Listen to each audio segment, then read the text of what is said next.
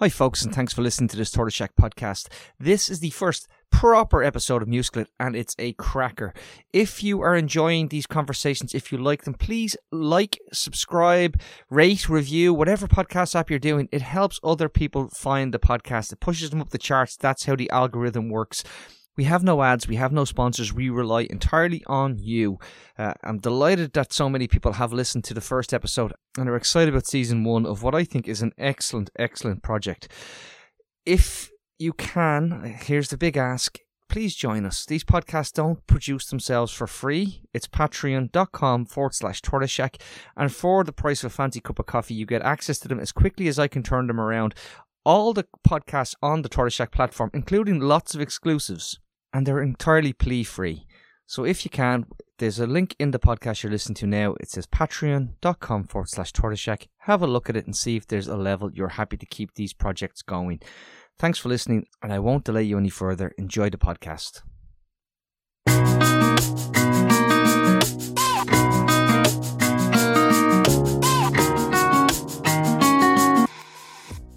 Welcome to Musicult. My name is Rosie Mead, and today I'm in conversation with Pádraic Fogarty. Pádraic is campaigns officer with the Irish Wildlife Trust. He's editor of Irish Wildlife magazine, and he's also the presenter of the Shaping New Mountains podcast, which is available on Spotify. In today's conversation, we are primarily focusing on Pádraic's book Whittled Away Ireland's Vanishing Nature, which was published in 2017. 2017. We discuss Pádraic's motivations for writing Whittled Away and how it was informed by his activism and campaigning. Key issues covered in our conversation included Ireland's low density of environmental organisations, the extent and problems caused by exploitation of the seas and the EU common fishing policy, issues associated with the rollout of the EU Habitats Directive, what's wrong with the national parks, and some more hopeful lessons from the Burren about community engagement.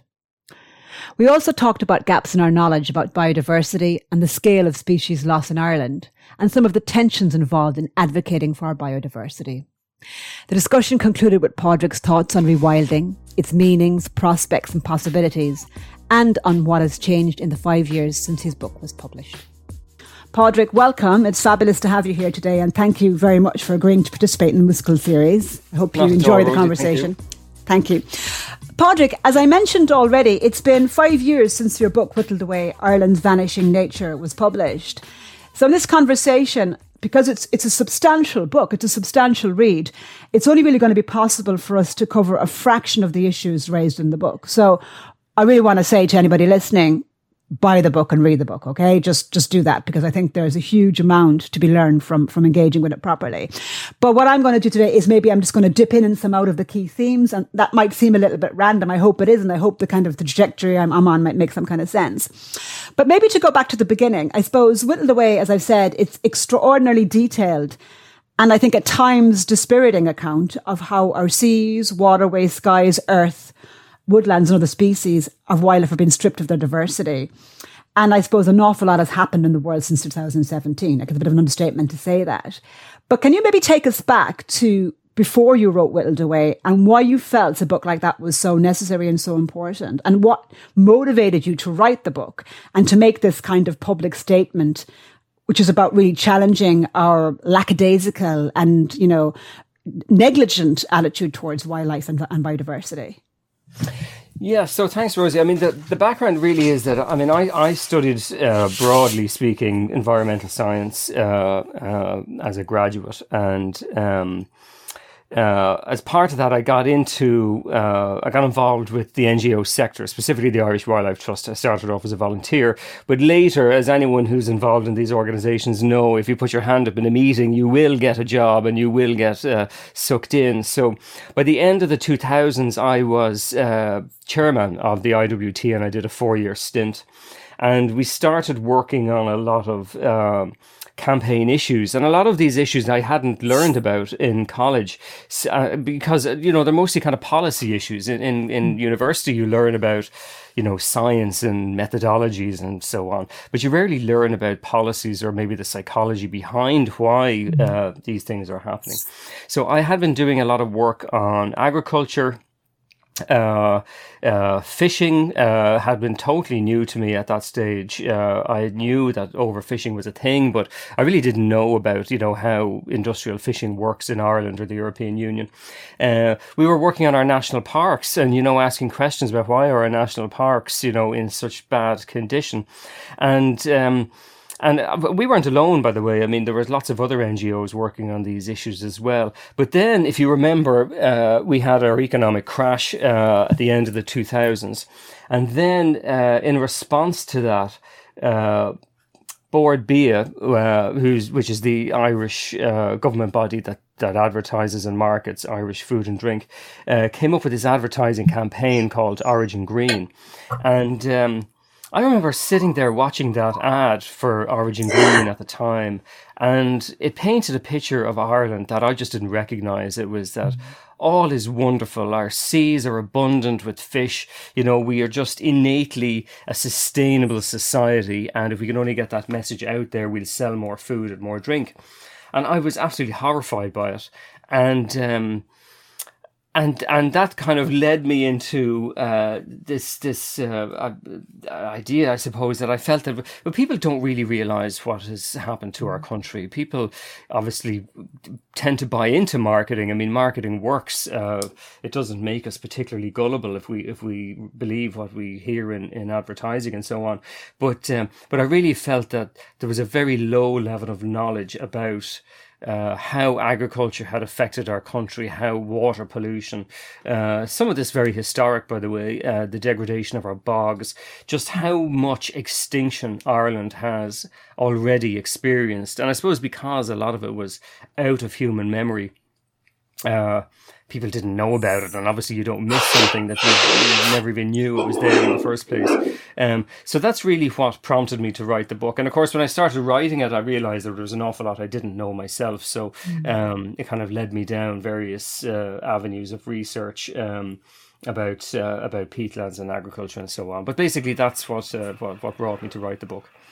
Great like what you say there is really interesting as well about how by virtue of being involved as an activist and a campaigner you actually learn you learn through that. Do you mean? You know like so there's a kind of a like being involved in campaigning is sort of an educational experience in itself and it kind of feeds the campaigning activity.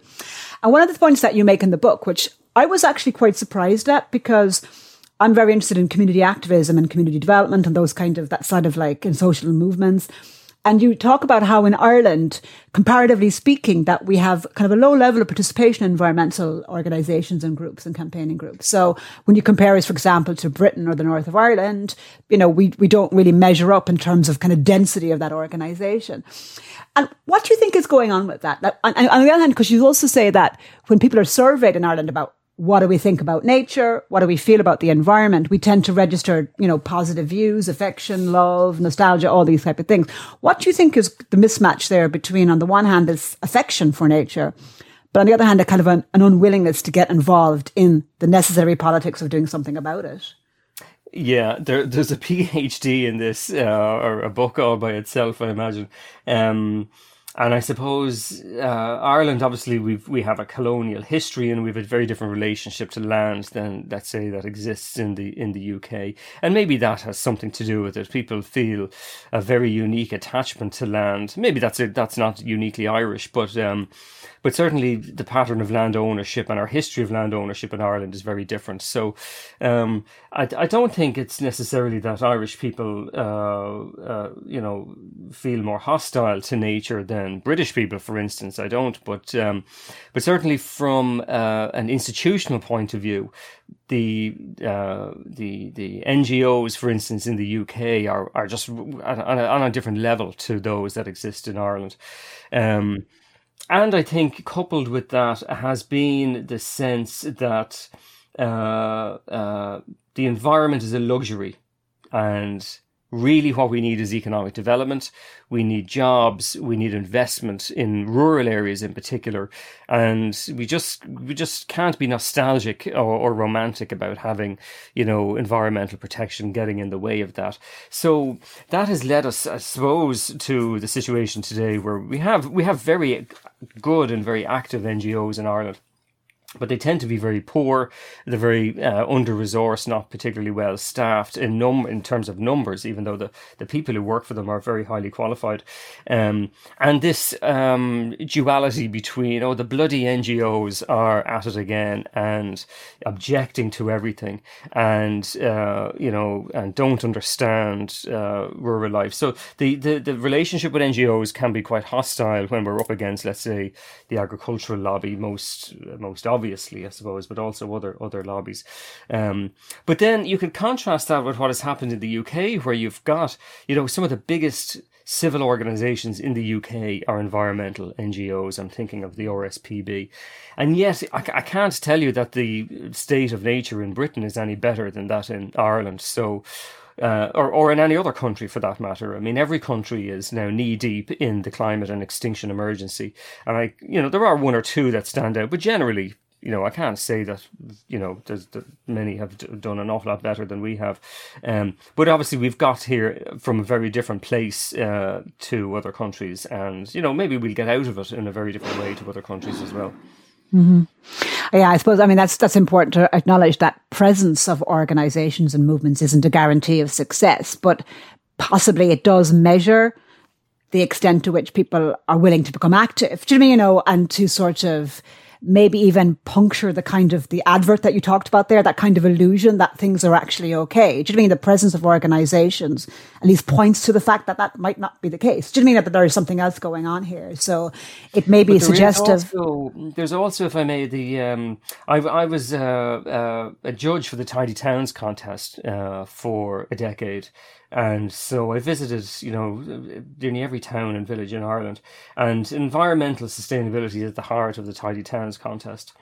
Um, but yet, you see, the, the, the very big problems we have in Ireland are generally related to land use policies, agriculture, uh, fishing, let's say the OPW's river drainage schemes. These are not things that are particularly accessible to communities to change. And, you know, I can perfectly understand if you're a volunteer in your local village, you don't want to be taking on uh, or, or, be seen to be taking on the farmers in your area. You know, that's just not going to happen. Uh, you want to you want to do something that's positive for your community. You don't want to be, you know, leading what even per, on, on the surface might be seen as a divisive campaign. And so we're back to I think you made a point there about democracy and um, and how our democracy works. I mean, an awful lot of these policy issues are are developed by very small numbers of people uh, with very little scrutiny or accountability when things go wrong. Um, and so, you know, that can be very disempowering to people, particularly local communities who are very active on the ground for environmental reasons, seeing the pollution of their local river, seeing the disappearance of insects, for instance, in the fields around them, uh, because they don't know how to access the system. They don't know how they can be useful, or or, or you know, because it, the bureaucracy can be uh, impenetrable. Mind blowing, yeah, absolutely. And I think that is, I mean, and that point about you know wanting to make positive contributions and not necessarily get involved with conflict. Do you know I mean? You know, I can, I can, I mean, I can understand when people are living in communities that you know you don't want to necessarily walk into a political standoff with another grouping in the locality. Um, Patrick, maybe can we can get into some of the kind of the more specific kind of issues, and, we, we'll kind of come back to the kind of most those more general concerns as, as we're talking through them. But I suppose one of the things the book I thought was really interesting because I, I didn't know anything about it um, was to t- how you talk about the seas and what's been happening in the seas. And you kind of describe a scenario of like boom and bust in the seas, to be honest, whereby there are particular species of fish almost become all the rage and are overfished to the point of extinction and then sort of move on to something else. And there seems to be this kind of presumption that the seas will always be there and they will always provide something for us. Um, but you actually list, and I think it's about 19 different species, which include Atlantic salmon, cod, spur dog, a fish I'd never actually heard of, um, whose status has ranged from the endangered to the vulnerable. Do you know, like, and, and they, you can shift around in those positions at various times.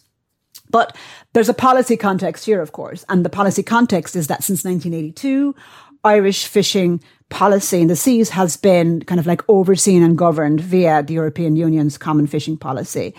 Um, and you're quite critical of that policy. You think it has failed to ensure that stocks are managed economically, socially, and crucially, environmentally sustainable ways.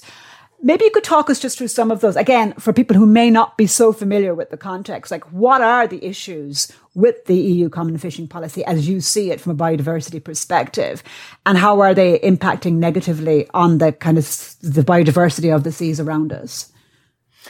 Yeah, so I mean, the sea, it's funny, isn't it? I mean, the, for a lot of Irish people, the sea is something we see every day, or at least we see quite frequently, but we know very little about it uh, or how it's used. Uh, and that's largely because what happens out there is invisible. Uh, we don't know, we can't see into the water, unfortunately. And um, when boats go off beyond the horizon with their fishing nets, we don't we don't know what they're doing and uh, we don't know what's happening. Uh, and that uh, that that history of interaction with the sea is is very old. It's it's ancient actually. I mean, you know, the first settlers who came to Ireland would have survived mostly on uh, seafood and, and shellfish. Um, but then gradually the, the seas started to become enclosed. Now this predates the common fisheries policy um, because you can go back to to uh, uh, you know the, the, the 15th and 16th centuries, and you know Spanish boats and French boats and Belgian boats were coming to Ireland to fish, and there was really really nothing that anybody could do to stop them. There was no laws or regulations around that. But then we saw uh, measures from the United Nations uh, for states to create what are called um, exclusive economic zones, and we've gra- we've gradually seen the enclosure of the sea. Uh, and the uh, the common fisheries policy was part of that. So this was. Um, as you say, uh, back in the early 1980s, when uh, uh, it was decided among the EU countries that, uh, because most of them had been fishing everywhere anyway, that um, they they would manage the sea in a in in a communal way. Hence, a common policy. Um, but um, and I suppose that in one way that has led to the the narrative that we hear all the time from the fishing industry that look it's the French and the Spanish that are stealing all our fish, um, and the Irish you know get hardly anything. So Ireland did very badly, uh, negotiated a very poor deal back in the nineties in terms of the share of the fish that has been removed from the sea. But of course, the fish really couldn't care less uh, what language the crew are speaking when they're being hauled out of the sea. So, from an environmental point of view, really, uh, you know, my concern is is not who's catching it; it's it's how much is being ca- caught and how it's being caught. And and as you as you you say as well, and, and I suppose we're prisoners of the language we use around this. Fish and marine wildlife have only ever really been seen as stocks as you know economic units that have been out there to be utilized by whoever can do it in the most efficient way. And of course, marine uh, uh, uh, ecosystems are incredibly complex. Uh, you know, we we know very little about them. But um, they've been divided up into into these stocks, which are very small in number. Actually, you know, when you consider the thousands of species that live in the sea, uh, we exploit commercially very few of them. Uh, but also, as you point out, one by one, they have become overexploited. And again, that predates the the common fisheries policy. I was when I was researching my book, you know, you could find stories from, you know, West Cork where the pilchards were completely overexploited uh, by boats from a number of nations and um, using no what we wouldn't describe today as industrial techniques but they were big boats and they were big nets and everything. And there was a lot of people. It was very labor intensive. So overfishing has a very long history. The other thing that has a long history is bottom trawling. This is a way of catching fish that became very popular in the 18th century, in the sorry, in the 19th century, when you could start putting uh, coal-fired burners onto boats, uh, steam engines, basically, um, in order to catch fish, because it was immensely productive. Now, bottom trawling, if you're not familiar with it, is you go out to sea, you you throw your net out, but it's weighed onto the bottom, uh, typically with a with a large iron bar, and uh, and you drag the net across the bottom of the sea, and it catches everything. And in the early days, when the sea was completely abundant, um, I mean, you didn't have to drag the net very far to fill it full of fish. And this was incredible innovation at the time because boats that would have spent, you know, days out to sea filling their nets found that the same amount of fish could be caught in a matter of hours. Uh, but interestingly, and again, this is well before the, the, the European Union even existed, um, you know, the smaller boats could see what was happening. They could see the destruction that this was causing. And there were actually very violent protests uh, at times, particularly around, say, Galway Bay, where there was there were hundreds of, of fishermen and thousands of people employed in fishing just around Galway Bay. Uh, but of course, it was very it was impossible for the state to enforce the regulations and to, to control the boats. Again, there were boats coming in from Scotland and uh, other parts of Ireland. They would turn up in the morning and should they be gone before anybody uh, could do anything about it. So even though there were attempts to ban bottom trawling in bays and estuaries in the in the 1800s uh, ultimately, they all failed, and basically the government said, "Okay, well, we can't fight it." And of course, the the people in the small fishing boats were portrayed as, you know, anti-development and uh, you know uh, not willing to embrace new technology, and uh, and so we saw just this mad scramble to bottom trawl absolutely everywhere, which continues to this day. But of course, because the fish aren't there anymore, you have to trawl for an awful lot longer in order to fill the nets. And of course, a lot of the time, uh, it's actually one of the great uh, tragic ironies of uh, fishing in Ireland is that the great um, wealth in uh, fishing today is not in fish, it's in uh, prawns which are dragged off the bottom of the sea because the fish that you know certainly I used to eat when I was growing up like cod and whiting and plaice just aren't there in, in any abundance anymore. They're not they're not commercially valuable anymore. They're relegated to what's called commercial extinction and nobody really cares about them. Uh, so the boats kind of now depend on a fossil fuel intensive ecologically destructive uh, mode of fishing in order to make any money. The other big fish that uh, earns a, a lot lot of money in Ireland is uh, blue whiting. And a lot of people will be thinking, well, I've never seen blue whiting on a restaurant menu, and I've never seen blue whiting when I go to the supermarket. And that's because blue whiting is not a particularly uh, uh, attractive fish from a culinary point of view but you can ground it up into powder and dry it and create pellets out of it. And uh, this is called fish meal, and it can be sent off to feed pets and livestock and farmed salmon. And this is an absolute travesty, really, that we're going out turning uh, wildlife into commodity items just to feed other non-sustainable industries. And basically, that's what's happened across the the, the seas, and. Um, and just John, finally, I mean, we, we've uh, the common fisheries policy has been disastrous because it has failed completely to restrain the fishing industry. Um, and uh, and and to I mean you know the, the NGOs are, are just completely hoarse trying to uh, get governments, the member states in particular, to adhere to the science uh, on how much fish to catch and, and you know how much not to, to leave alone. Uh, and of course, that, that ignoring of science has led to the disastrous situation we have today, where 80% of the fishing boats in Ireland are small boats still but they're not catching any fish. Uh, they're reliant on crabs and lobsters, which is completely unregulated. So really, what has happened is that we've we've we've given this the riches of the sea to private operators for free, basically. They don't uh, pay anything for, for the fish that they catch or the marine organisms they catch. And in fact, it's the opposite. We we lavish uh, the industry with public subsidies, whether that's for fuel or for research or for for changing gears or whatever. At the moment, we're giving them 60 million euro just to uh, tie up boats and uh, you know decommission them. So really, what what we've done to the sea is insane by any measure, uh, considering how vastly important the ocean is for climate and biodiversity, and for the the other many benefits that we get from the sea.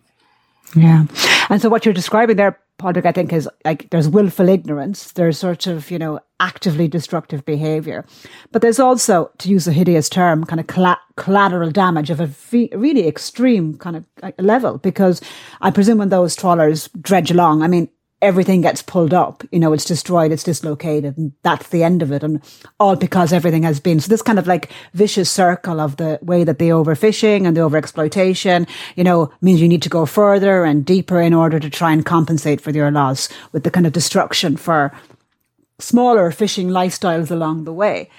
And I suppose it's it's it's it's a grim, it's a really really grim and um and dispiriting account, I think. But I think in the book as well, you do signal that there are possibilities of thinking about this different way and that maybe in other con- in other countries for example Norway you talk a little bit about they've done some things there to maybe you know mitigate the effects of this or to at least try to begin a different kind of kind of conversations around the relationship with the sea do, do you want to say anything about that what you've been seeing maybe that you know, is working better in other contexts. Because my understanding is that you think it's not just about protecting what we have, we've actually got to move towards like you know restoring what has been lost. Do you know mean? You know, like it's so it's not enough to halt the kind of misery that's going on now. We need to to kind of you know like to, to, push back against it and actually succeed in restoring it, and that maybe some other context that you know some good work has been done around this. Yeah, absolutely, and the, the I suppose where we've always ground to a halt in this debate is uh, when it comes to taking the radical action that's needed to to to to restore the health of the ocean, because that will require short term pain. Uh, by the fishing boat, and and you mentioned uh, Norway, and I talked about Norway in in my book because Norway took a very different path from the European Union. They decided, look, cod are actually a much higher value fish, and if you let them grow to be bigger, they become higher value again. Big cod are much more valuable than smaller cod, and also it's uh, it's a quirk of the biological world that in fish. The older a female gets, the more productive she gets, the more uh, eggs she produces. And large, old female fish uh, produce millions and millions of, uh, of offspring. Uh, and so preserving that cohort uh, is key to uh, the next generation and to ensuring the health. So, Nor- the Norwegian government took very strict action. They told the fishermen, "Look, this isn't going to continue. Uh, we're going to tie up your boats. We'll support you while you're being tied up, but uh, we're going to give the sea a rest, and we're going to allow that productivity to recover. And then, when we go back in, we're going to manage things much differently. We're going to have strict strictly enforce quotas and and so on. Um, whereas the European Union never went down that road. They never just they, they, they never stood up to the fishing industry or the individual member states to say that. Um, uh, we're going to we're going to take the short term pain in order for for that recovery to happen. So we've just gone down and down and down into this uh, into this spiral. Um, but on the other hand, I mean the we have many knotty problems around you know, dealing with our environmental uh, uh, predicament. Uh, protecting the ocean is not one of them. It's possibly the easiest, fastest thing we could do to protect biodiversity and even uh, protect uh, protect us from the impacts of climate change. Uh, is to stop fishing is to stop industrial fishing over very large areas, create basically what I'm saying is marine protected areas where no extractive activities are allowed, and um, and the marine life will bounce back. I mean, we, we know that let's say we're very used to the idea of trees capturing carbon, but actually marine life captures uh, an awful lot of carbon as well. And studies have been done on this about let's say the effects of uh, of healthy whale populations on carbon, and they actually transfer carbon through their through their poo uh, to the bottom of the sea where it's sequestered and stored forever. So there, there's a, there's there's enormous benefit to uh, to protecting the ocean. Unfortunately, in Ireland, we're not seeing any signs whatsoever that that is happening. Um, we have protected about 2.1 percent of our sea. Actually, I'm using the wrong word there. We have designated 2.1 percent of our seas uh, for protection, and we call these protected areas, but they're not protected because we're not taking any measures in them really um, uh, to to provide protection. And this is a this is a miserable level, even by global standards, where you know, a lot of countries have already reached targets of 30% and more of designating uh, marine protected areas. And the European Union has been quite poor because, you know, again, we're not seeing much protection in those areas. But we can look to places like uh, Mexico and the Philippines and the United States where they really have taken marine protection seriously. And where you stop the fishing, where you stop the damaging activity, you know, surprise, surprise, the fish the fish go on to recover and the marine life uh, bounces back sometimes by many hundreds of percent within three or four years. So, uh, so I really think that that if we if we're looking for quick wins in the climate and biodiversity crisis, protecting the ocean has to be top of the list. And, and it strikes me, I mean, again, I'm, I'm very interested in this, this kind of whole area of kind of a community consultation and community participation, but it sounds to me like there needs to be a separation out of different interests as well. You know, that there's massive commercial interests and then there's, you know, like smaller scale, you know, and how do we consult with people in, you know, rural fishing communities, for example, about the possibility of a future, you know, where they can have faith in the state and faith in public policy to kind of you know, allow them to live. Do you mean have a lifestyle? And, but what I think sometimes in the debate, all of these different interests get collapsed into one single thing. So that there's a fishing lobby, but that, but there isn't. There's, there's different interests within that idea of a lobby, I think. Or maybe I'm wrong about that, but that's my sense from what you're saying is that there's multiple interests going. We need to start separating them out because they're not harmful in the same way and aspects of some might be more valuable in terms of environmental and social sustainability than others. Yes, you're you're right. Um, there is no there is no voice for the fishing community in Ireland. Put it that way. There are many voices, and um, and uh, yes, what what has happened really is that the value, the monetary value, has shrunk into a very small number of, of boats, really, and a small number of hands. Um, and then, of course, the majority of fishing boats, as I know, as I mentioned earlier, are are small, you know, low impact uh, boats but uh, but because they don't carry the economic heft, they haven't managed really to get their voice heard at the at the table. Um, whereas the fishing industry, you know, the, where the value is, is very well connected across the European Union, and um, and has the year. And of course, this uh, is also tied in with this strange connection between fishing and nationalism. And we saw this during Brexit, you know, with fishing boats going up the Thames, waving flags. We see it in Ireland all the time as well, you know, that um, protecting our fishing fleet uh, is part of our, of our uh, national uh, identity and our national boundary. And we must, um, you know the the ocean is ours and uh, the fish are ours and we can't allow foreigners to be taking it away.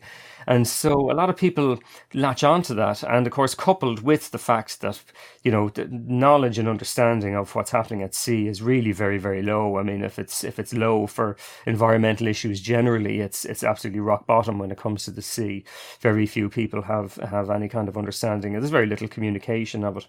Um so that that those those issues have combined to basically allow the, the scale of destruction uh, that we have seen. Uh, and, and unfortunately, right, there's going to have to be some kind of a rupture along the way. Um, but I don't see it happening. I don't see the state stepping in to play that leadership role that only it can play in terms of uh, a just transition for those who are affected, in terms of designing a new system for protecting the ocean. While, you know, I think we could have. Um, uh, a fantastic small scale commercial fishing sector that was completely compatible with uh, protecting the ocean. But I just don't see anybody at a political level advocating for it or um, and remember like the, the the the entire scientific uh, body has been designed around the exploitation of marine resources and this follows the money. So the scientific questions are not being asked about how do we you know protect small areas and develop small scale economies. It's all about how can we get more at scale and convert that into money as soon as possible yeah, yeah. That that that kind of issue there that you refer to, um, in return to the kind of politicization of these issues, the sort of problematic politicization, it also, I think, emerges in relation to the European Habitat Directive. And you raise some very interesting points about that in the book. And you talk, I mean, I suppose under the European Habitat Directive, and you, you might explain that to us in a, in a minute. Um, there are special areas of conservation and special protection areas, and there are certain obligations associated with that. And for example, when you talked about the sea, you, you kind of said we protect, and then you sort of changed that we're sort of supposed to protect, you know, so there's kind of question marks about the extent to which we comply with the kind of obligations that we have. But one of the things you say is that there's a really strong tendency for those kind of responsibilities and that stewardship to be constructed as a burden that's imposed from outside. You know, like, look at what they're making us do now. I hate to say this, but we have to do it otherwise. This kind of negative construction on it always. Um, and I think that to me, it's that's always presenting that tendency to present it as this is going to hurt and it's being made, but we're being made to do it kind of reinforces the sort of kind of like the paralysis that you're actually describing about. So maybe wanted to talk a little bit about that. I suppose, first of all, maybe what that heritage directive is and how it has been negatively politicized in that, in that type of way. Yes. So the, the history of this is quite interesting because, um, the idea of protecting areas for nature, uh, uh, arguably, it goes back to you know the 1800s when the United States started creating national parks. Um, originally, of course, they weren't about really you know biodiversity as we think of it today. They were about protecting landscapes, which were linked to identity and very and very much a colonial idea as well. You, you, you it's kind of hard actually to separate that out from the history of uh, conserv- nature conservation and protected areas. But the value for national parks became apparent in the early 1900s for also protecting uh, biodiversity and so they they be, started to expand, and Ireland was was part of that. We um, I mean, our first national park goes back was Killarney National Park. I think it goes back to the 1970s. It was gifted to the state, and it's still one of the most important biodiversity areas we have. But um, but uh, in the 1970s, uh, you know, before well, we, we we had joined the European Union at that stage, but there was a sense that uh, the Irish state was going to step up to this challenge. And uh, we deployed scientists and ecologists across the country to identify where needs to be protected, where are the, our most important areas for biodiversity, and these areas would then form part of our of our national network for protected areas. At the time, they were called areas of scientific interest, which um, isn't a very great title if you're looking for inspiration from the natural world. Uh, and really, you know, and, and again, we'll come back to our language that we use around these areas. It really isn't up to the task half the time because, uh, uh, anyway, that's possibly another discussion. But, um, but then in the uh, the early 1990s, the European Union came up with the Habitats Directive, and this uh, uh, this uh, placed an onus on member states to identify. It was very technical. It was very scientific. There were long lists of species and habitats that most lay people would not be able to read, to be honest. And uh, there was an onus on each member state to identify uh, areas where these species and habitats existed and to put them into what were called special areas of conservation. Now, they weren't national parks, uh, and they were very clear about that, that these areas were not about excluding human activity, but they were about making sure that whatever human activity was going on would allow for those special features to be retained and protected and restored if, uh, if needs be. But I think what happened then was that national politicians felt, okay, well, this isn't our job anymore. This is the job of the European Union and this is Brussels. So there was a sense, I think, of dispossession at the time. And from during the 1990s, we heard less speeches from uh, politicians about the importance of our national heritage and about this. That whole body of work that went into identifying the areas of scientific interest fell by the wayside, more or less. Um, and as you say, it became a burden. It became a task that had to be done, and uh, it it um, it didn't involve local people. And again, actually, there was a strong residue of colonialism in it, in how lines on maps were drawn by people in uh, offices and you know bureaucracies in Dublin.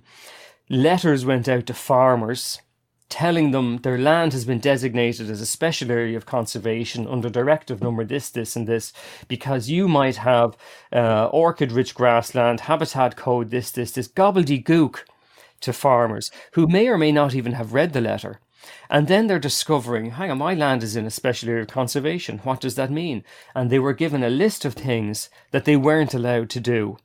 You're not allowed to drain the land. You're not allowed uh, uh, fence it. If you're if it was a commonage area, you weren't allowed to put up fences.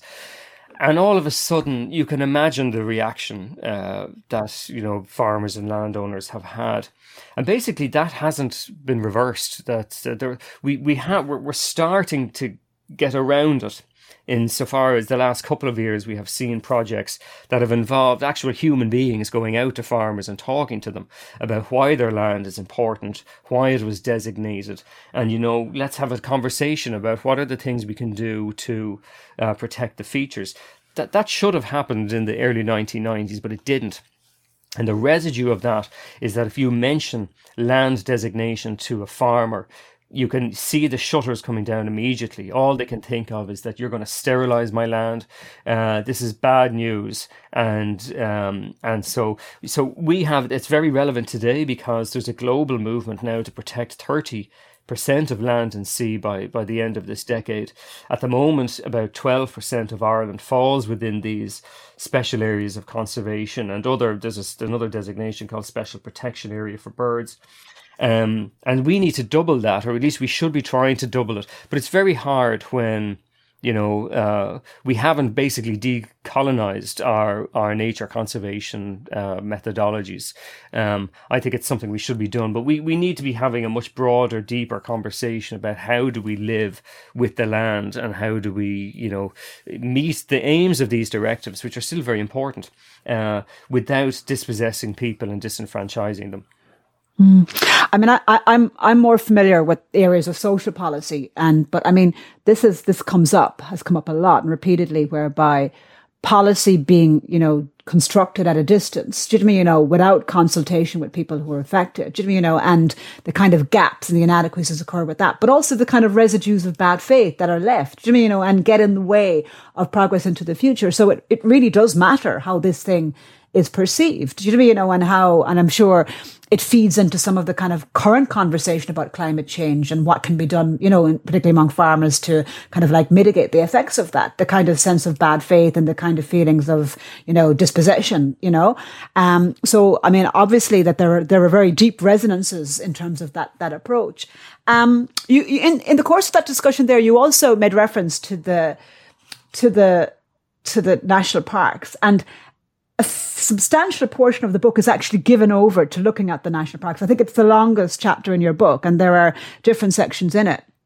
And you focus on um, Killarney, Wicklow Mountains, Glenveagh, Connemara, the Burren National Parks. And to be honest, I actually found that chapter in some ways kind of the most shocking because I think because I'm familiar, for example, with, with, with Killarney National Park and the Burren, you know, which actually fare better than the others, to be honest, you know, but I suppose many people like me, the un, un, you know, ill-informed or the uninitiated would have assumed that, okay, here at least, you know, there may be serious problems in terms of biodiversity protection elsewhere, but here at least there is some kind of, you know, sanctity and safety for biodiversity. But that's really not the case. And, and actually you catalogue a lot of issues um, you know, in Glenveagh, in Connemara, in Wicklow Mountains, you know, overgrazing by sheep being kind of a, you know, occurring as a kind of a significant issue, burnings, you know, but also just the sheer lack of infrastructure and kind of staff to even support and maintain them. So I suppose we we'd like to hear your talk a bit about that, you know, like why do the national parks, A, why are they so important? And B, what needs to be done and what are the issues that you're seeing and what needs to be done to try and reverse the kind of neglect associated with them?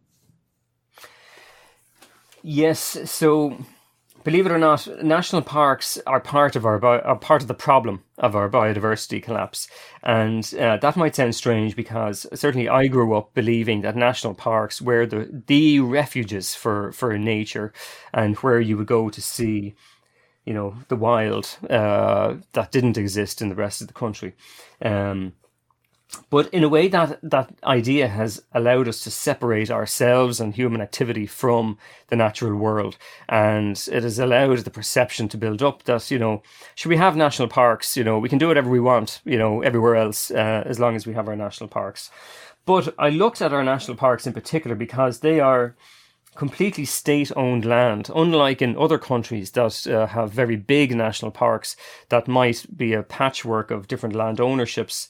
Uh, in Ireland, our national parks are 100% state owned land. So we don't have the same uh, issues to deal with where we're trying to protect la- uh, biodiversity on private land, where you might have to deal with sometimes many hundreds of landowners. Uh, surely this should be an easy thing to do because uh, you know we know basically why they're important. Let's say the the ancient oak forest in Killarney, and um, and they get a lot of visitors. But I think what um, a couple of things happened. Uh, number one, the, the, the national park idea basically was commandeered by the tourist industry, and uh, again, it comes back to our, our greenwashing problem. And uh, they became part of the marketing sell for tourists visiting Ireland. So we see that particularly in Killarney, where any amount of money is available to renovate Muckross House, to put in cycle lanes, to improve car parks, all worthy things. But very little is available for actual conservation of the woodlands, uh, for controlling the, the, and managing the deer population, for uh, controlling the sheep, for control, controlling the invasive species. Now, why that is, is re- basically it's linked, I think, to the last conversation we had about disenfranchisement, because what happened during the early 2000s uh, was when the European Union started getting quite strict on Ireland, taking us to court basically for not implementing uh, our Habitats Directive. Uh, uh, and then we had a Green minister uh, in office in this area. It was around 2007 there was there was they decided we were, we're going to actually implement this in relation to turf cutting. And there was an enormous what we would call today a culture war in the countryside around turf cutting. And it was uh, here was the European Union trying to destroy our way of life. And it was basically then handed over to Fine Gael when the uh, Fianna Fáil Green Party government lost office in 2011 and uh, it was Jimmy Deenihan, who was a Green Party minister, was charged with implementing this program to stop turf cutting on the t- very small numbers, about 53 uh, areas of, uh, of, of bog in Ireland where turf cutting was to stop. And Jimmy Deenihan in particular uh, is an interesting character, a fine man, I'm sure, but he blamed this debate for losing his seat in Kerry uh, because he was uh, he, he, was part of a turf cutting family, as many rural families are, and this debate was completely poisonous. And so Fine Gael thereafter wanted nothing to do with uh, nature conservation. And during the uh, austerity years, the National Parks and Wildlife Service was defunded. They lost 70%, even more perhaps, of their non staff budget uh, during that decade. And so that's why we had national parks that had no staff. We had areas that had no rangers. There was no money for doing anything, uh, no management plans, uh, nothing. And at the same time, then we had, uh, you know, this idea that our national parks can be engines for economic growth. That's actually a phrase I'm taking out of a government uh, press release. Um, uh, engines for economic growth because they can attract tourists and they can be part of the, uh, the, the, the product sell. So a total divorce from nature, from why we need nature, why we need to engage with nature, and simultaneously a total defunding and crippling of the infrastructure that's needed to uh, to protect these areas. Uh, and we're only really kind of getting back on our feet now with the with the new government that's been in place for, for the last two years. Mm-hmm. I mean, the story. I mean, you've, you've, you've summarized it really eloquently there. I think I mean, like, and, and, and, and I think that people really should read the chapters because they really do give us an insight into the sort of, and as you emphasize, it's this is state land. So if we can't get it right in state land, do you know I mean? You know, like how much more complicated is it when we're dealing with lots of private interests and private owners?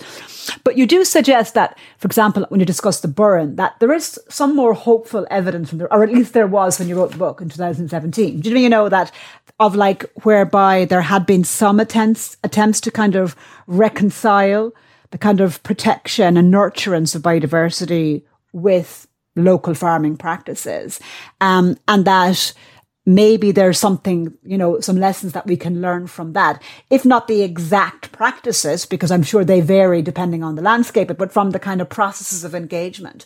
Do you want to talk about that? And, and are you still as hopeful about what you saw on the Burren then? Uh, uh, you know, are you still as hopeful now about that? Yeah, so the Burren is a, is a really fascinating uh, landscape, and, and many people listening to this uh, might be familiar with, with the Burren because it does look different. It's a very unique landscape in Ireland. And the story about uh, the Burren today uh, is also interesting because it was born out of an awful lot of conflict. Uh, and again, we were looking at this uh, idea of you know economic expansion uh, growth in uh, tourism, uh, you know, lots of money being available for tourist projects.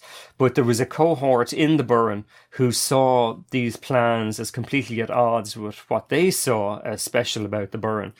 And this was a difficult period in the local history there because you know, it, neighbors don't want to be fighting with each other over these kinds of things, and and it and it was bitter.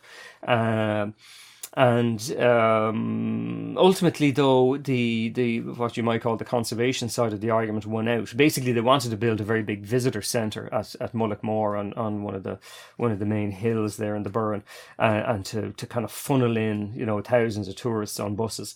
Um, but those plans uh, failed. Now, fortunately, when out of failure you know, rising from the ashes came um, a, a, wonderful local initiative uh, to to uh, to to be proactively protecting what was special about the Burren. and the way they did it was uh, they it got help from European uh, the European Union uh, because of the designations that we were just talking about. Because they were special areas of conservation, they were able to tap into European Union funds uh, and there was a local, uh, it was a local initiative, and it worked with uh, scientists and ecologists in order to protect uh, the biodiversity, but also the archaeology and the other heritage features of the Burren. And the reason it worked, they developed what uh, we call today in, in policy parlance a results-based scheme.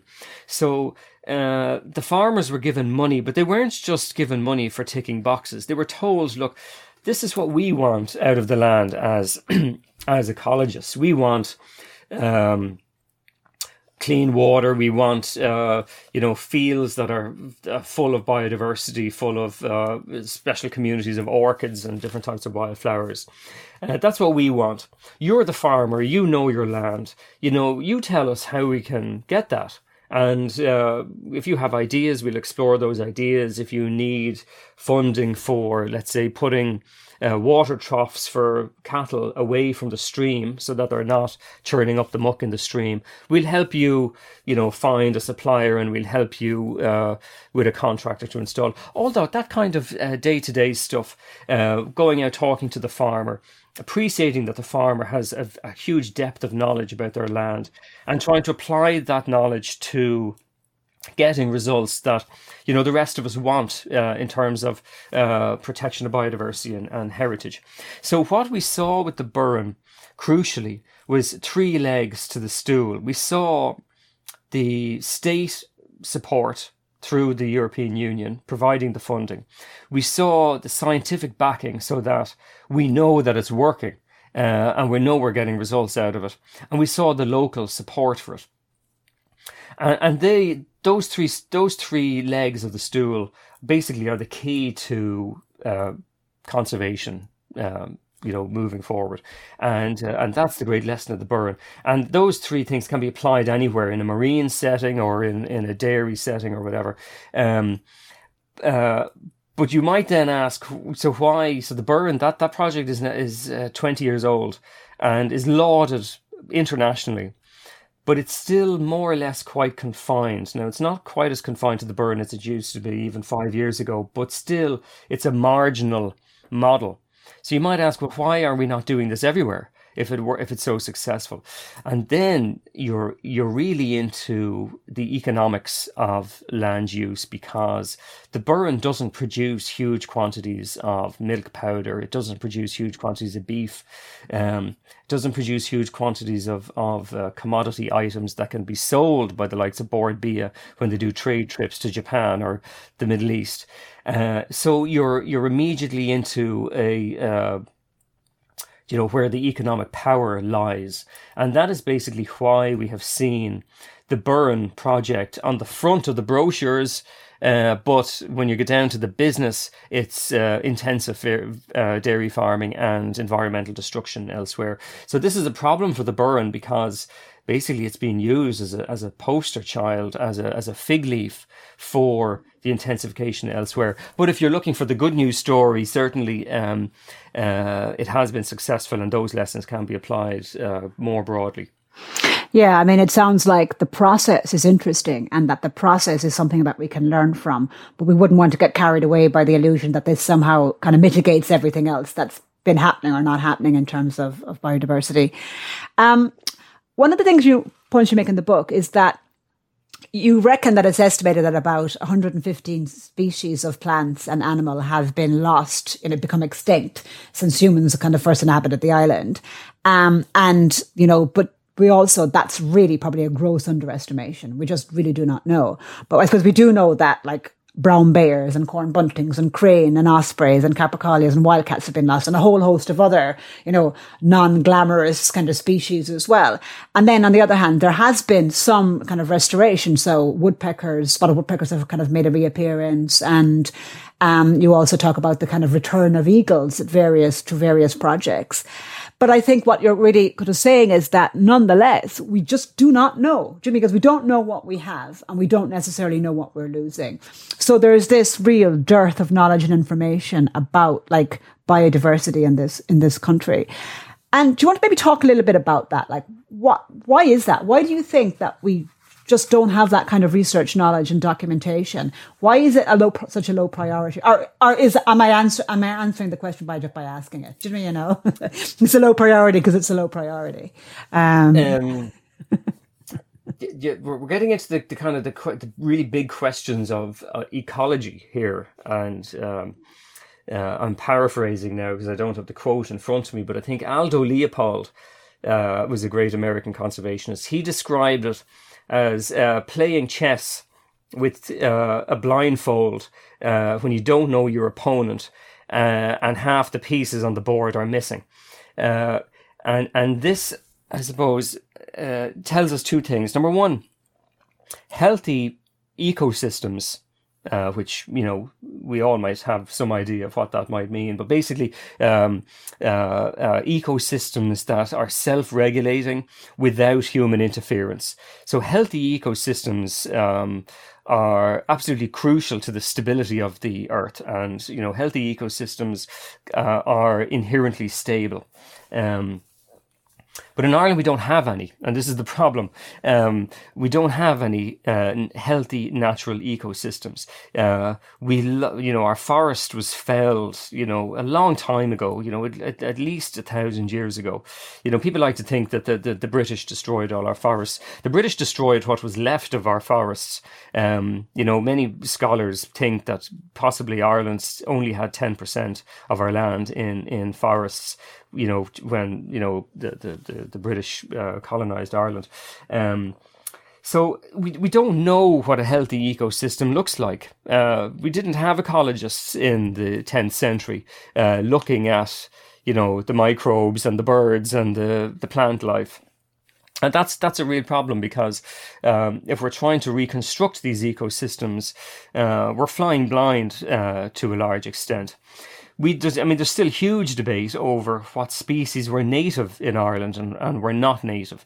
And everything from wild boar to lynx to strawberry trees, um, you will find there is debate among ecologists as to whether these plants and animals were naturally here or whether they were brought here by early settlers or traders, by monks, by, you know, whoever. Um, and then, of course, you go out to sea and, um, we haven't a clue what a healthy ecosystem looks like out at sea uh, because it is so completely altered and and nothing has been protected or preserved over the years. So, um, so that is why. Uh, we, we we really haven't a clue uh, what what these things look like, but that is not a, a, a, a you know a reason why we shouldn't be you know, trying to restore natural ecosystems. And of course, um, the climate is changing. What will be a natural ecosystem in the future probably won't look like what it did in the 10th century, for instance. Um, so this is where rewilding, I think, comes comes into its own because this is really a technique that accommodates our vast ignorance of uh, of nature, but also gives nature the agency and the power to figure it figure it out basically and figure figure. But I think we have to be looking at. Uh, you know, we know that we, we know for sure that certain species went missing, or well, I, say went missing that we exterminated them. Um, and and they, they should they, they should be coming back because we know enough in, in ecological science that species play vital roles in ecosystems. And we all kind of know that intuitively, you know, if you take away the spiders, you'll have too many flies. Uh, you know, and, and everything plays its its role, even if we're not really sure what that role is. But um, but uh, restoring species that have gone extinct, I think, is is crucial but also restoring the abundance of species that are now threatened with extinction is also crucial because in many places we have what you might call county extinctions. So there are just large areas of the country where there's just very little uh, wildlife left, and you know we, we can't we can't get into this corner where we think, oh, sure, we're fine. Like the the, the corncrakes are doing okay in Donegal, uh, we don't need to do any more. When we know that corncrakes used to be absolutely everywhere. I mean, they were in Wexford and you know the, the car park in UCD, and uh, and now they're just pushed into these tiny corners. Yeah, I mean, I think, I mean, from what you're saying, I think as well in terms of the the kind of knowledge part of the discussion, like obviously there's the institutions um, and government and policymakers have huge responsibility here. And actually, I'll come back and talk a little bit about rewilding in, in a minute or two. But I mean, so, but there's this kind of like, obviously the institutions play a crucial role. But also, I suppose one of the things that's kind of been interesting in recent years has been the emergence of citizen science. Do you know, you know, whereby increasingly, um, you know, the absent store of knowledge, some of the gaps in that are being filled or being kind of like are being at least mitigated in some ways by ordinary people, do you know, you know, with enthusiasm and with energy and interest. How do you, how important do you think that kind of contribution is? I mean, does it, does it add something real to the kind of stock of knowledge? Or is it more that it actually contributes to a kind of a culture of care and a culture of kind of stewardship that that's maybe more where its value is? Or, you know, do you have any kind of particular thoughts around that whole you know, emergence of citizen science.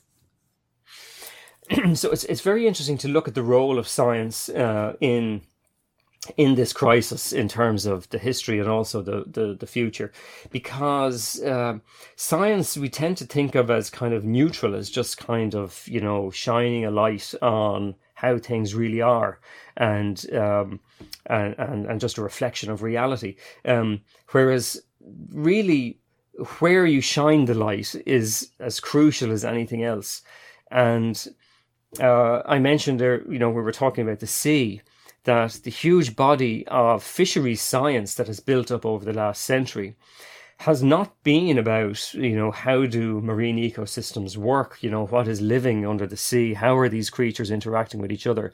It has been about how can we get the fish out of the sea? How can we exploit it as a resource?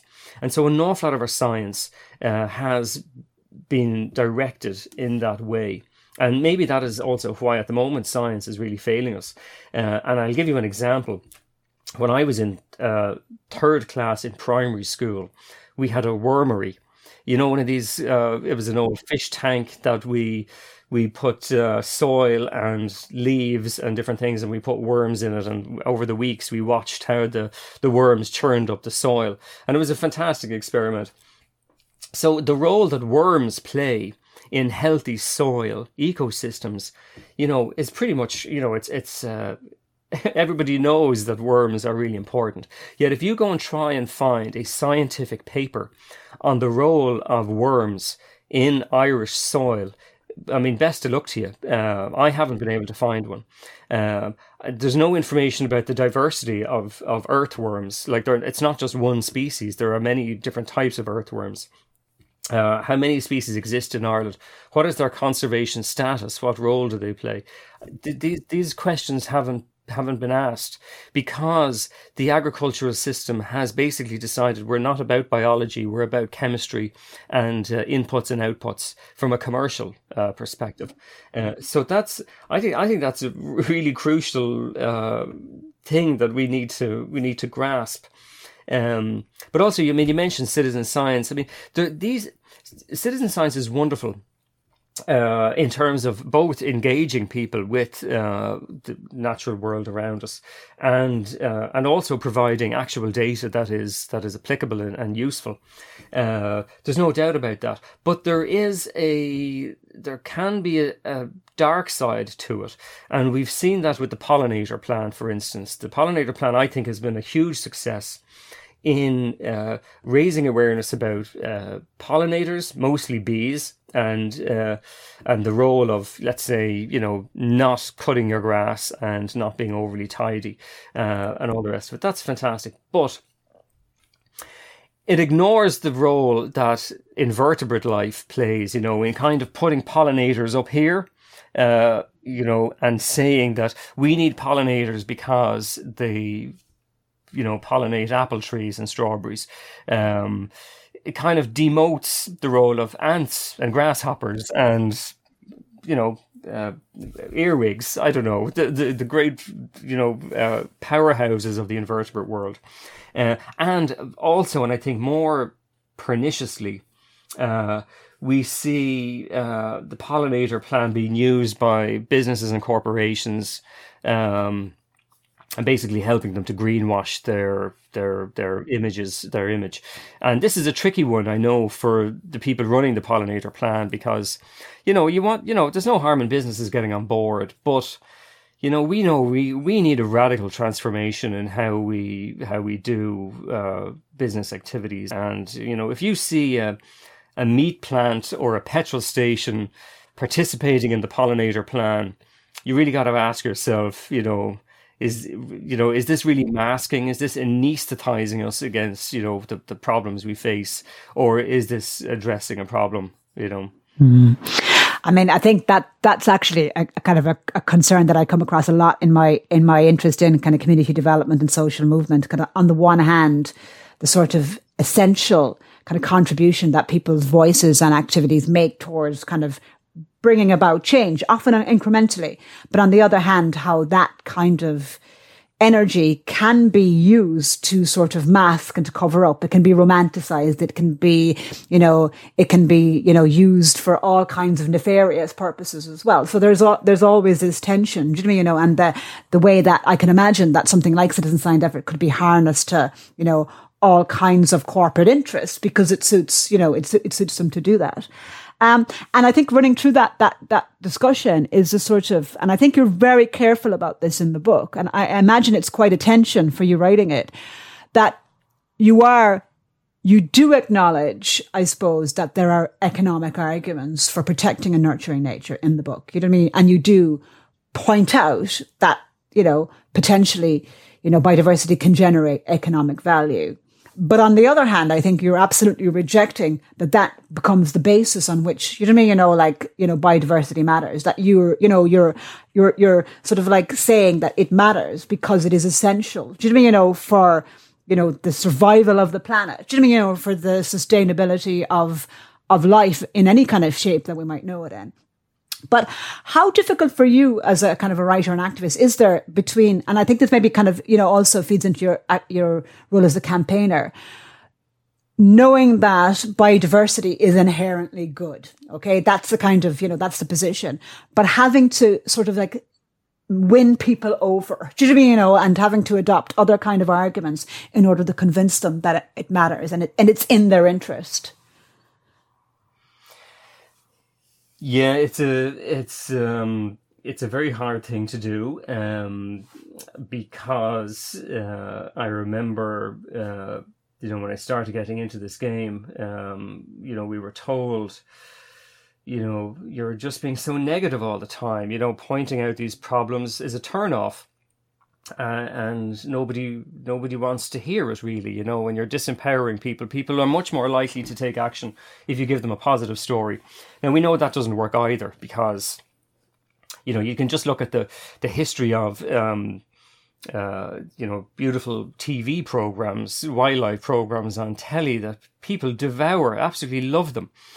But you come away feeling, you know, this is great. The world is in ship shape. You know, we don't we don't need to do anything.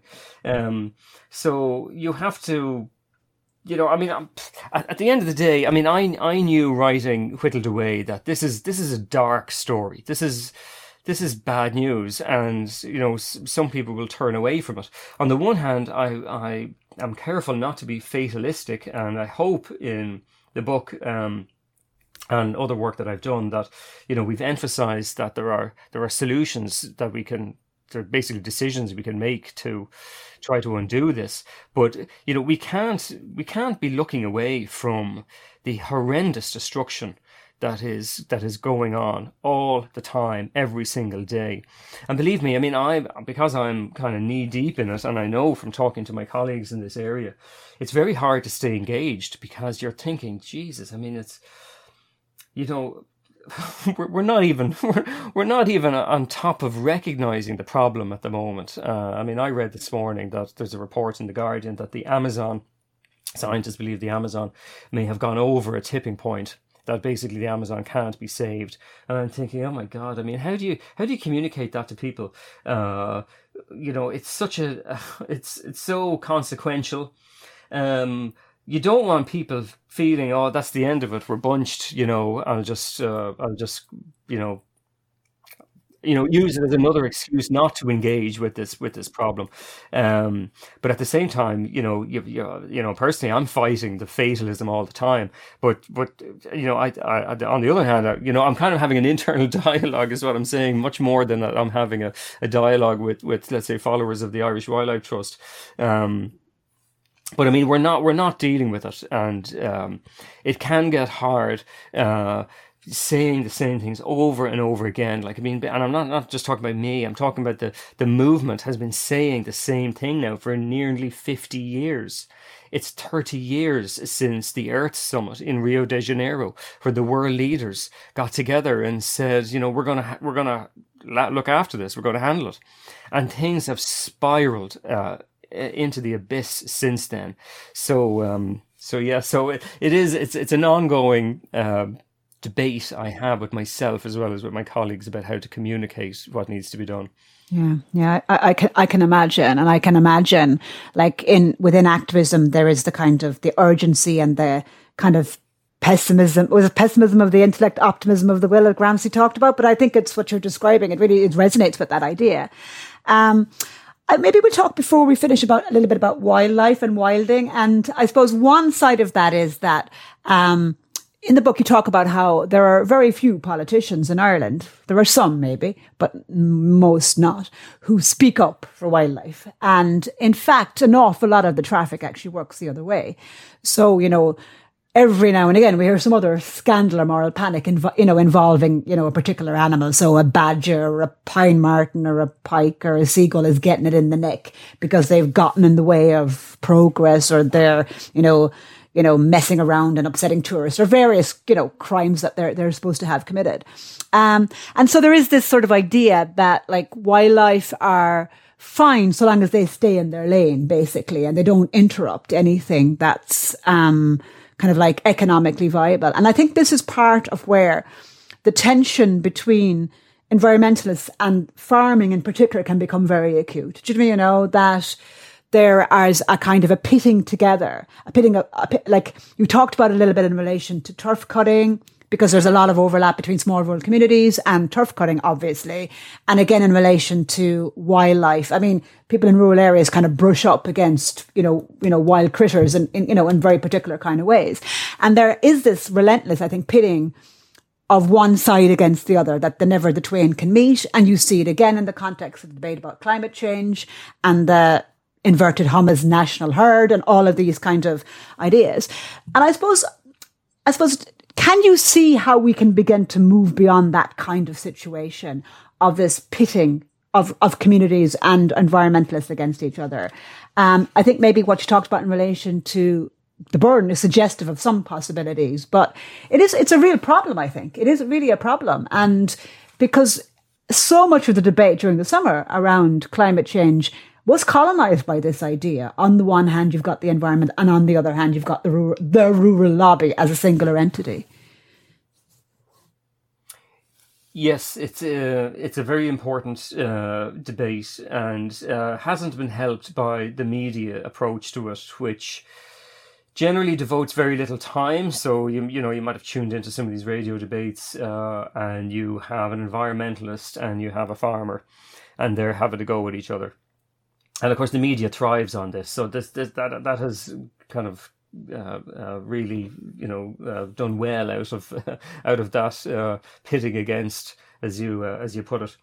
Uh, I mean, as an NGO, as somebody who works in the policy sector, our message has always been that it is the job of the state and the government uniquely to implement state policy. So at the moment, uh, we mentioned it a couple of times in this conversation already. You know, we have laws in place, we have policies in place to uh, protect species, habitats, water quality, you know, environmental impact of projects, all of these things. Uh, but also at the same time, we have economic plans about expansion uh, and growth uh, in the economic sphere. So typically, uh, you know, the farmer in particular, because uh, farming is such a dominant debate, because uh, so much of Ireland is farmland. Uh, so farmers are squeezed because they're hearing messages from me uh, that and they feel they feel like I like I might be personally attacking their practices of their their way of life. Uh, and at the same time, the entire economic juggernaut, whether that comes from Bord Bia and Origin Green and government policies and Teagasc research, is driving them towards producing more, getting more out of less, draining your land, using more fertilizers. Maybe not so much this year with the with the uh, with the crisis on, on, various fronts, but up until very recently, it has all been about drain your land, uh, get a bigger shed, get you know get in more animals, uh, use this spray, use that spray, you know. Um, to just to drive that growth in export uh, uh, output. And unfortunately, that hasn't changed. I mean, even, uh, it, you know, what, what startled me about the debate over the summer was that farmers obviously weren't happy with the outcome. And very quickly they were saying, well, where is the plan for us to, uh, to reduce our emissions by 25%? And you know, from my point of view, look, there's a heap of plans that that the government and the industry have developed uh, but they're not about reducing emissions. They're about driving economic growth. And even the most recent one, which came out last year, um, said that um, Ireland is going to be a world leader in sustainable food production. That was that's their term. Yet at the same time, we're going to grow. We're going to continue growing exports okay, maybe we won't grow them as much as we wanted to the last time, but that that mentality is still absolutely embedded in there. So how do we get out of that? I think um, you know ultimately there's a denialism in that in that narrative that we can continue growing and economic expansion while protecting the environment. They are just at odds with with each other. So there's a job of work to do to accept that.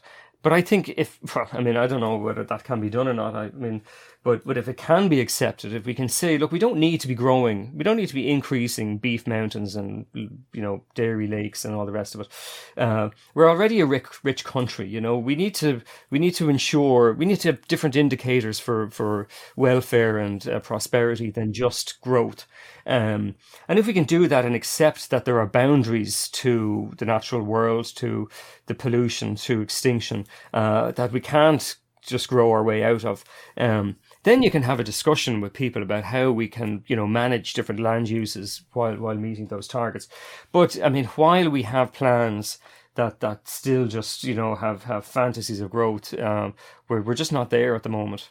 Uh, and and and it's unfo- it's it's very unfortunate because you know while the farmer and the environmentalist are are appearing as boxers in a ring, the supermarkets, the uh, the co-ops, the people making a lot of money out of this system are sitting back enjoying a beer and the popcorn and basically getting a free ride because I have never seen or heard an interview where, let's say, somebody from uh, the, the Department of Agriculture is hauled in to say, you know, why are you promoting growth while at the same time farmers are coming under pressure to meet emissions targets and pollution targets and so on? Yeah, where's the discussion about agribusiness, for example, and mm. big corporations? Absolutely. And I think we are very wedded to a notion of like exponential growth. Do you know I mean? You know, and that, you know, it lifts all boats eventually and, and, and all that kind of mythology that goes with that. Maybe we'll finish up by talking about rewilding because I, I think you're, you're quite keen to talk about it, actually. I, I get a sense from some of the work you've been doing with the Irish Wildlife Trust. Um, and, I suppose I think I think the word is word is beginning to kind of enter into kind of everyday kind of parlance, or people are beginning to hear a little bit about it. Do you want to maybe explain how you understand rewilding, um, and maybe some of the different forms that it can take, and, and and why you think it's maybe something we really need to start thinking seriously about? So um, I think rewilding is wonderful, and partly it's wonderful because it uh, it confronts the system uh, in a way that other uh, conservation ideas haven't confronted in the past, and it also confronts individuals. It's uh, it's it's not just about uh, confronting our, our system. In a nutshell, very simply, rewilding is about giving nature uh, space and time to heal itself, to repair those the, the damage basically that we have wrought on it. Uh, we know, for instance, that trees will will will quite happily plant and grow themselves uh, if if we give them a bit of space. Uh, but we have seen where where that happens that you know the reaction has been that that's wasteland and. Uh, you know that that that needs to be cleaned up. Uh, so rewilding is a challenge to that mentality. Uh, which I think is really important. We need to be going there in terms of, you know, asking the question, where in Ireland do we have that is primarily for nature, where nature comes first? Now, I think, you know, I haven't found that place, but uh, maybe it exists, but certainly most of Ireland uh, does not fall into that category. And that's the sea as well as, as well as the land. So rewilding is really important in challenging that. But the other thing is that right, rewilding is not it's not a notional ideology. It's actually a very practical conservation tool. Um, if, for instance, we want to expand our native forests, which today possibly only cover 1% of our land, which is miserably small. Um, if we want to grow them bigger, uh, how are we going to do that? Are we going to go out with plastic tubes and saplings that have been reared in nurseries. And are we going to decide this tree is going to spend the next 200 years of its life in this location? Uh, because that, that that approach, while while you know there is some use to it, it it it it doesn't work in creating forests. Forests are not about trees; they're about you know very complex ecosystems that tend to have hundreds of species and hundreds of interactions.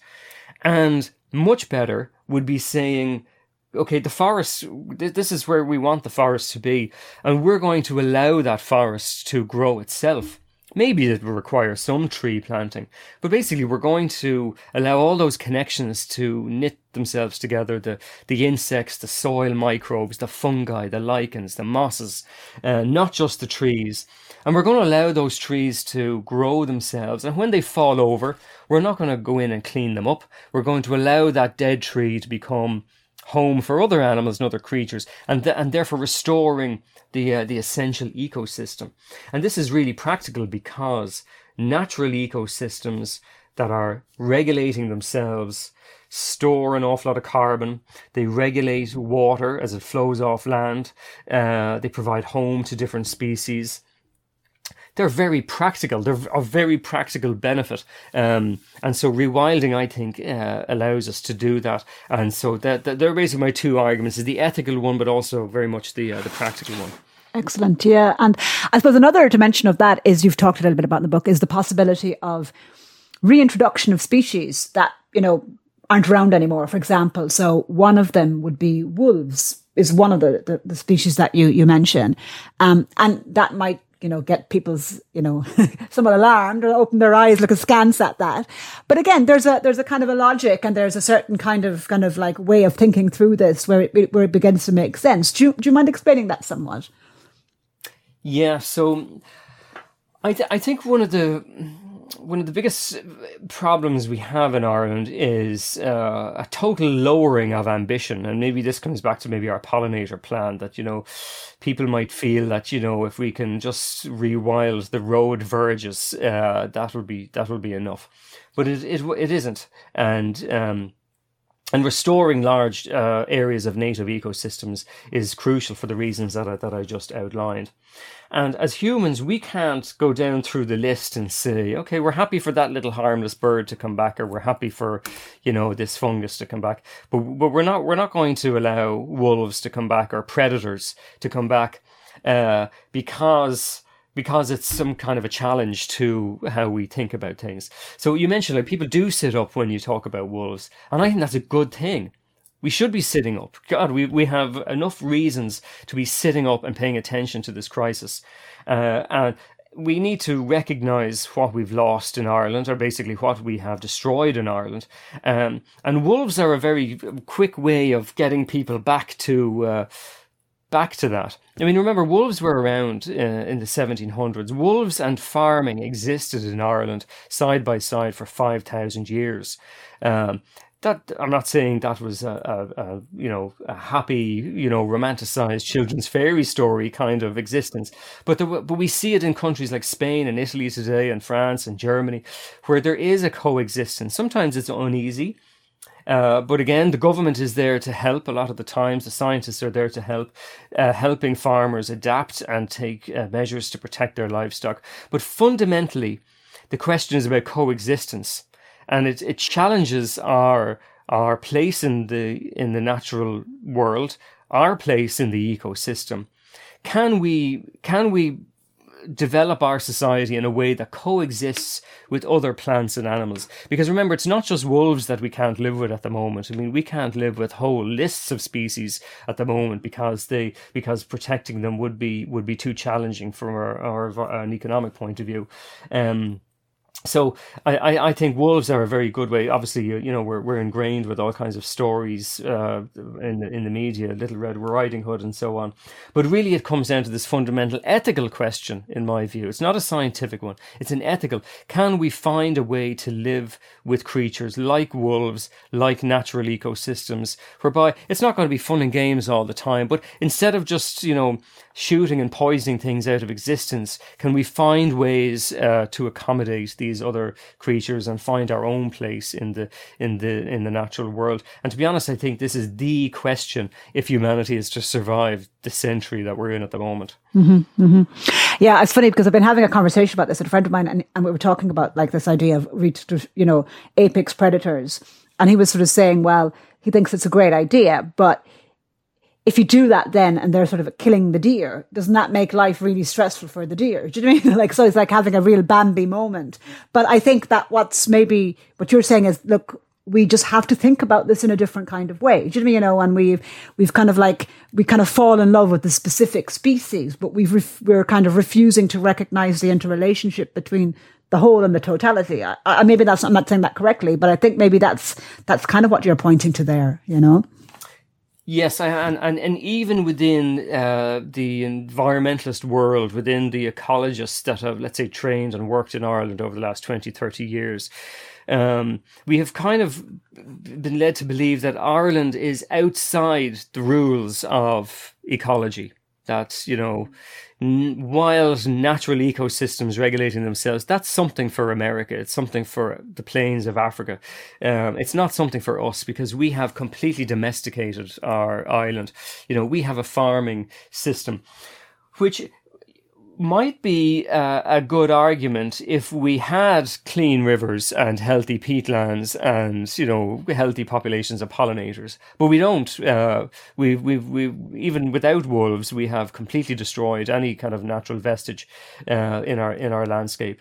Um, so I think we do have to reconnect with uh, with the value of uh, of ecology in the very original sense of the word, and you know, and the importance of allowing plants and animals of all kinds to evolve and to develop uh, over time and space. Um, that's possibly quite you know profound, but it it is uh, it is where we need to go. I think in the debate. I think it's a really useful encapsulation, actually, of of what it's about. And then I suppose maybe we'll just finish up with this last question. Um, I mean, as I said already at the start, it's been five years since the book was published. I suppose the question is probably the that begs to be asked. Do you think things have gotten better or worse in those five years? You mean? And by asking that question of you, I'm not, I'm not putting the responsibility on you or your book to have somehow sorted it out. But like, have there been any improvements we're talking about, or have has the kind of the worst case been kind of further realised? Uh, there's no doubt that the debate has changed in the last five years. Uh, there's no doubt that the new government that uh, uh, we've had for the past two years has uh, has uh, focused on biodiversity in particular in a way that I don't think any government before it has. Um, and it's not just that the government uh, is uh, is changed. We're seeing politicians from different parties you know, speaking out about biodiversity. I tuned into a, a committee debate before the summer and I remember being really impressed at the standard of the debate. You know, the, the attendees were asked intelligent questions. Uh, you know, it was a good debate. Now, on the ground, nothing has changed uh, in the last five years. There have been some projects that have started. Uh, I don't want to say nothing is happening on the ground, but we're, we're not getting a handle on the scale of the crisis and the speed with which we need to react. And, you know, we've talked about farming and fishing in particular. They are the two areas that really we need to be, we need to be looking at. Um, you know, uh, I think things are happening. Uh, there is there's new policies on agriculture that are coming into force next year, on uh, forests that are going to come into play place next year. Um, I, as I say, I'm, i really I don't want to be fatalistic about it. These things, a lot hangs in the balance. I think in the next few years. I mean, I think if anybody's listening today, wondering, you know, should I be hopeful or should I be uh, despairing? I think you should be neither. You should be active and uh, the level of activity that you know is appropriate to you i mean only you can can decide that. But there's certainly lots that regular people can do you know if you if you if you really you know are, are trying to get a handle on the scale of this crisis you know don't be paralyzed by it. Uh, and i've always said one of the simplest things you can do is contact your local politician and, and tell them. You don't have to have the answers. You can just tell them, this is really important to me and I want to know what you're doing about uh, this uh, crisis. Because a lot of the politicians I speak to will tell me, look, nobody is ringing my office to tell me they're worried about freshwater pearl mussels or the, the plight of the Atlantic salmon. They are ringing me about houses and you know, you know other other issues that are that are also very important. But if politicians don't feel that they're going to be rewarded for being bold uh, and taking risks for the the environment, uh, then you know there's not much in it for them. You know we have to give them something uh, that they can that they can see there's a reward in it for me, and not just be be punishing them for making bad decisions. So I think that's really important, and that really puts us uh, center stage in in our political dealings. Absolutely. And I think we'll finish on that point, but it certainly strikes me that, you know, a lot of the social changes that have occurred in Ireland over the last number of years, it's actually been led from from public opinion. Do you, mean, you know, where politicians were often slow and reluctant to get on board, but because they could sense a wave of interest and, and, and concern about them, then it became kind of politically astute to, to, to join and board that train. Pádraic, it's been absolutely fantastic to talk with you, and it's been so interesting. And as I said, we've only really been able to touch on a fraction of what's covered in the book. So, you know, people buy the book, read the book, and share the book and discuss what's in it because it's really, really crucial stuff in terms of the survival of biodiversity. Um, thanks again for joining me, and I hope you enjoyed it too.